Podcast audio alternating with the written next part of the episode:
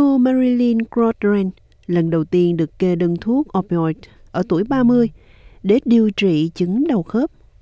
Cuối cùng, cô đã dùng chúng hàng ngày trong gần 30 năm.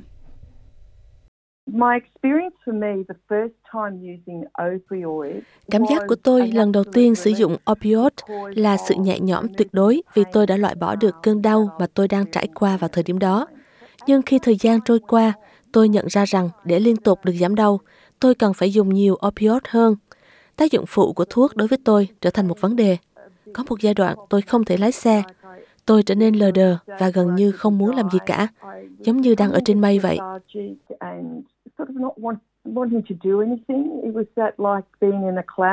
Vậy opioid là gì? Giáo sư dược lý tại Đại học Macquarie, ông Mark Connor giải thích. An opioid is a drug Thuốc opioid là một loại thuốc kích hoạt thụ thể opioid. Chúng có nguồn gốc từ cây anh túc. Mọi người sẽ quen thuộc với morphine. Sau đó có rất nhiều phân tử tổng hợp khác có chức năng tương tự như morphine. Điển hình là opioid được sử dụng để giảm đau sau chấn thương cấp tính. Vì vậy, nếu như bạn bị gãy chân hoặc có khả năng phải trải qua một cuộc phẫu thuật nghiêm trọng, chúng cũng có thể được sử dụng để điều trị một số loại đau mãn tính, đặc biệt là cơn đau liên quan đến ung thư pain associated with cancer. Một số loại thuốc phiện được sử dụng phổ biến nhất bao gồm có codeine, fentanyl, oxycodone và methadone. Chúng thường được tìm thấy ở dạng viên nén, nhưng một số phương pháp điều trị có dạng chất lỏng. Heroin là một loại thuốc phiện khác thường được tiêm. Nữ tu Cochran đã sống với căn bệnh viêm khớp suy nhược và đau dây thần kinh từ khi mới 20 tuổi. Theo ý kiến của cô, opioid ít hoặc không có tác dụng điều trị chứng đau mãn tính về lâu dài. Khó khăn của tôi khi đó là tôi muốn có một cuộc sống có chất lượng và tôi sẽ làm điều đó bằng cách nào? Bởi vì tôi không thể làm được điều đó với lượng thuốc phiện mà tôi đang dùng vào thời điểm đó. Đã đến lúc cơn đau của tôi vẫn còn và trở nên tồi tệ hơn khi tôi được kê đơn thuốc opioid. Đó là lúc tôi nhận ra rằng tôi không thể tiếp tục phụ thuộc vào chúng, vì với opioid vẫn sẽ có lúc đau đớn. Thuốc viện thường được kê đơn và sử dụng cho nhiều người ở Úc đang phải chịu những cơn đau dữ dội. Dữ liệu của Bộ Y tế cho thấy, vào năm 2022, có gần 56.000 người đang được điều trị chứng nghiện opioid. Nó cũng cho thấy từ năm 2011 đến năm 2022, số lượng khách hàng được điều trị đã tăng 20%. Giáo sư Connor cho biết, opioid có thể trở nên có hại nếu bạn dùng chúng trong thời gian dài mà không cân nhắc xem liệu chúng có làm giảm cơn đau của bạn hay không. Um, chúng có thể ngừng hiệu quả sau một thời gian, do đó bạn có thể cần nhiều opioid hơn và điều đó có thể trở thành vấn đề. Thông thường chúng sẽ có vấn đề khi sử dụng lâu dài. Nếu như ban đầu bạn dùng quá nhiều cùng một lúc, bạn có thể gặp vấn đề với tình trạng quá liều cấp tính, nhưng phần lớn là chúng khá an toàn khi được kê đơn cho trường hợp gãy chân hoặc là sau phẫu thuật. Chúng có thể nguy hiểm và có thể gây rắc rối cho mọi người, nhưng chúng cũng thực sự hữu ích trong việc giảm đau. Cơn đau sau phẫu thuật hoặc là cơn đau mãn tính thực sự khiến cho bạn bị suy nhược. Thuốc opioid dược phẩm hiện gây ra nhiều ca tử vong liên quan đến ma túy ở Úc hơn bất kỳ loại thuốc nào khác.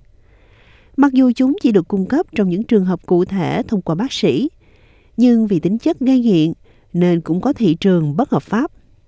Ông Mark Locke là phó giáo sư tại Đại học Công nghệ Queensland.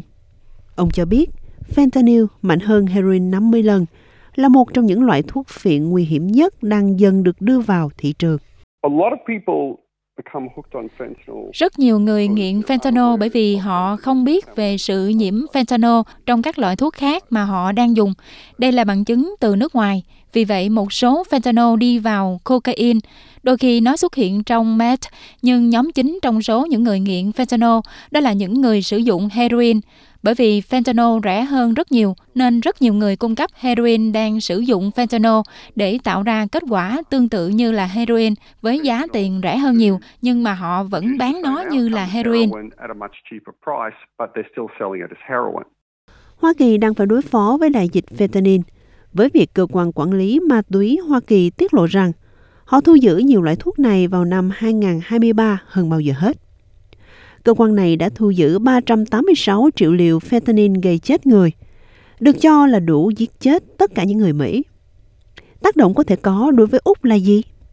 Phó giáo sư Locke nói rằng, ông nghĩ lý do nó chưa có tác động lớn ở Úc là vì nhu cầu về thuốc này ở Mỹ quá cao. The illicit market for fentanyl Thị trường bất hợp pháp của fentanyl, các hóa chất này chủ yếu được sản xuất tại Trung Quốc, nhưng fentanyl được sản xuất ở Mỹ Latin, chủ yếu là Mexico, đôi khi là Colombia. Nó đang đến Úc thông qua cùng với các nguồn cung cấp cocaine từ khu vực đó. Theo thông tin mà chúng tôi có được, mối nguy hiểm không giống như cocaine, đó là tỷ lệ tử vong ở Hoa Kỳ, nơi tỷ lệ sử dụng quá liều quá liều opioid cao đến mức là họ mất rất là nhiều người hơn cả số người chết trong toàn bộ chiến tranh Việt Nam do quân đội Hoa Kỳ. Cảnh sát Liên bang Úc cho biết họ nhận thức được rủi ro mà fentanyl gây ra cho cộng đồng. Tuy nhiên cho đến nay, chỉ có một số ít trường hợp được phát hiện.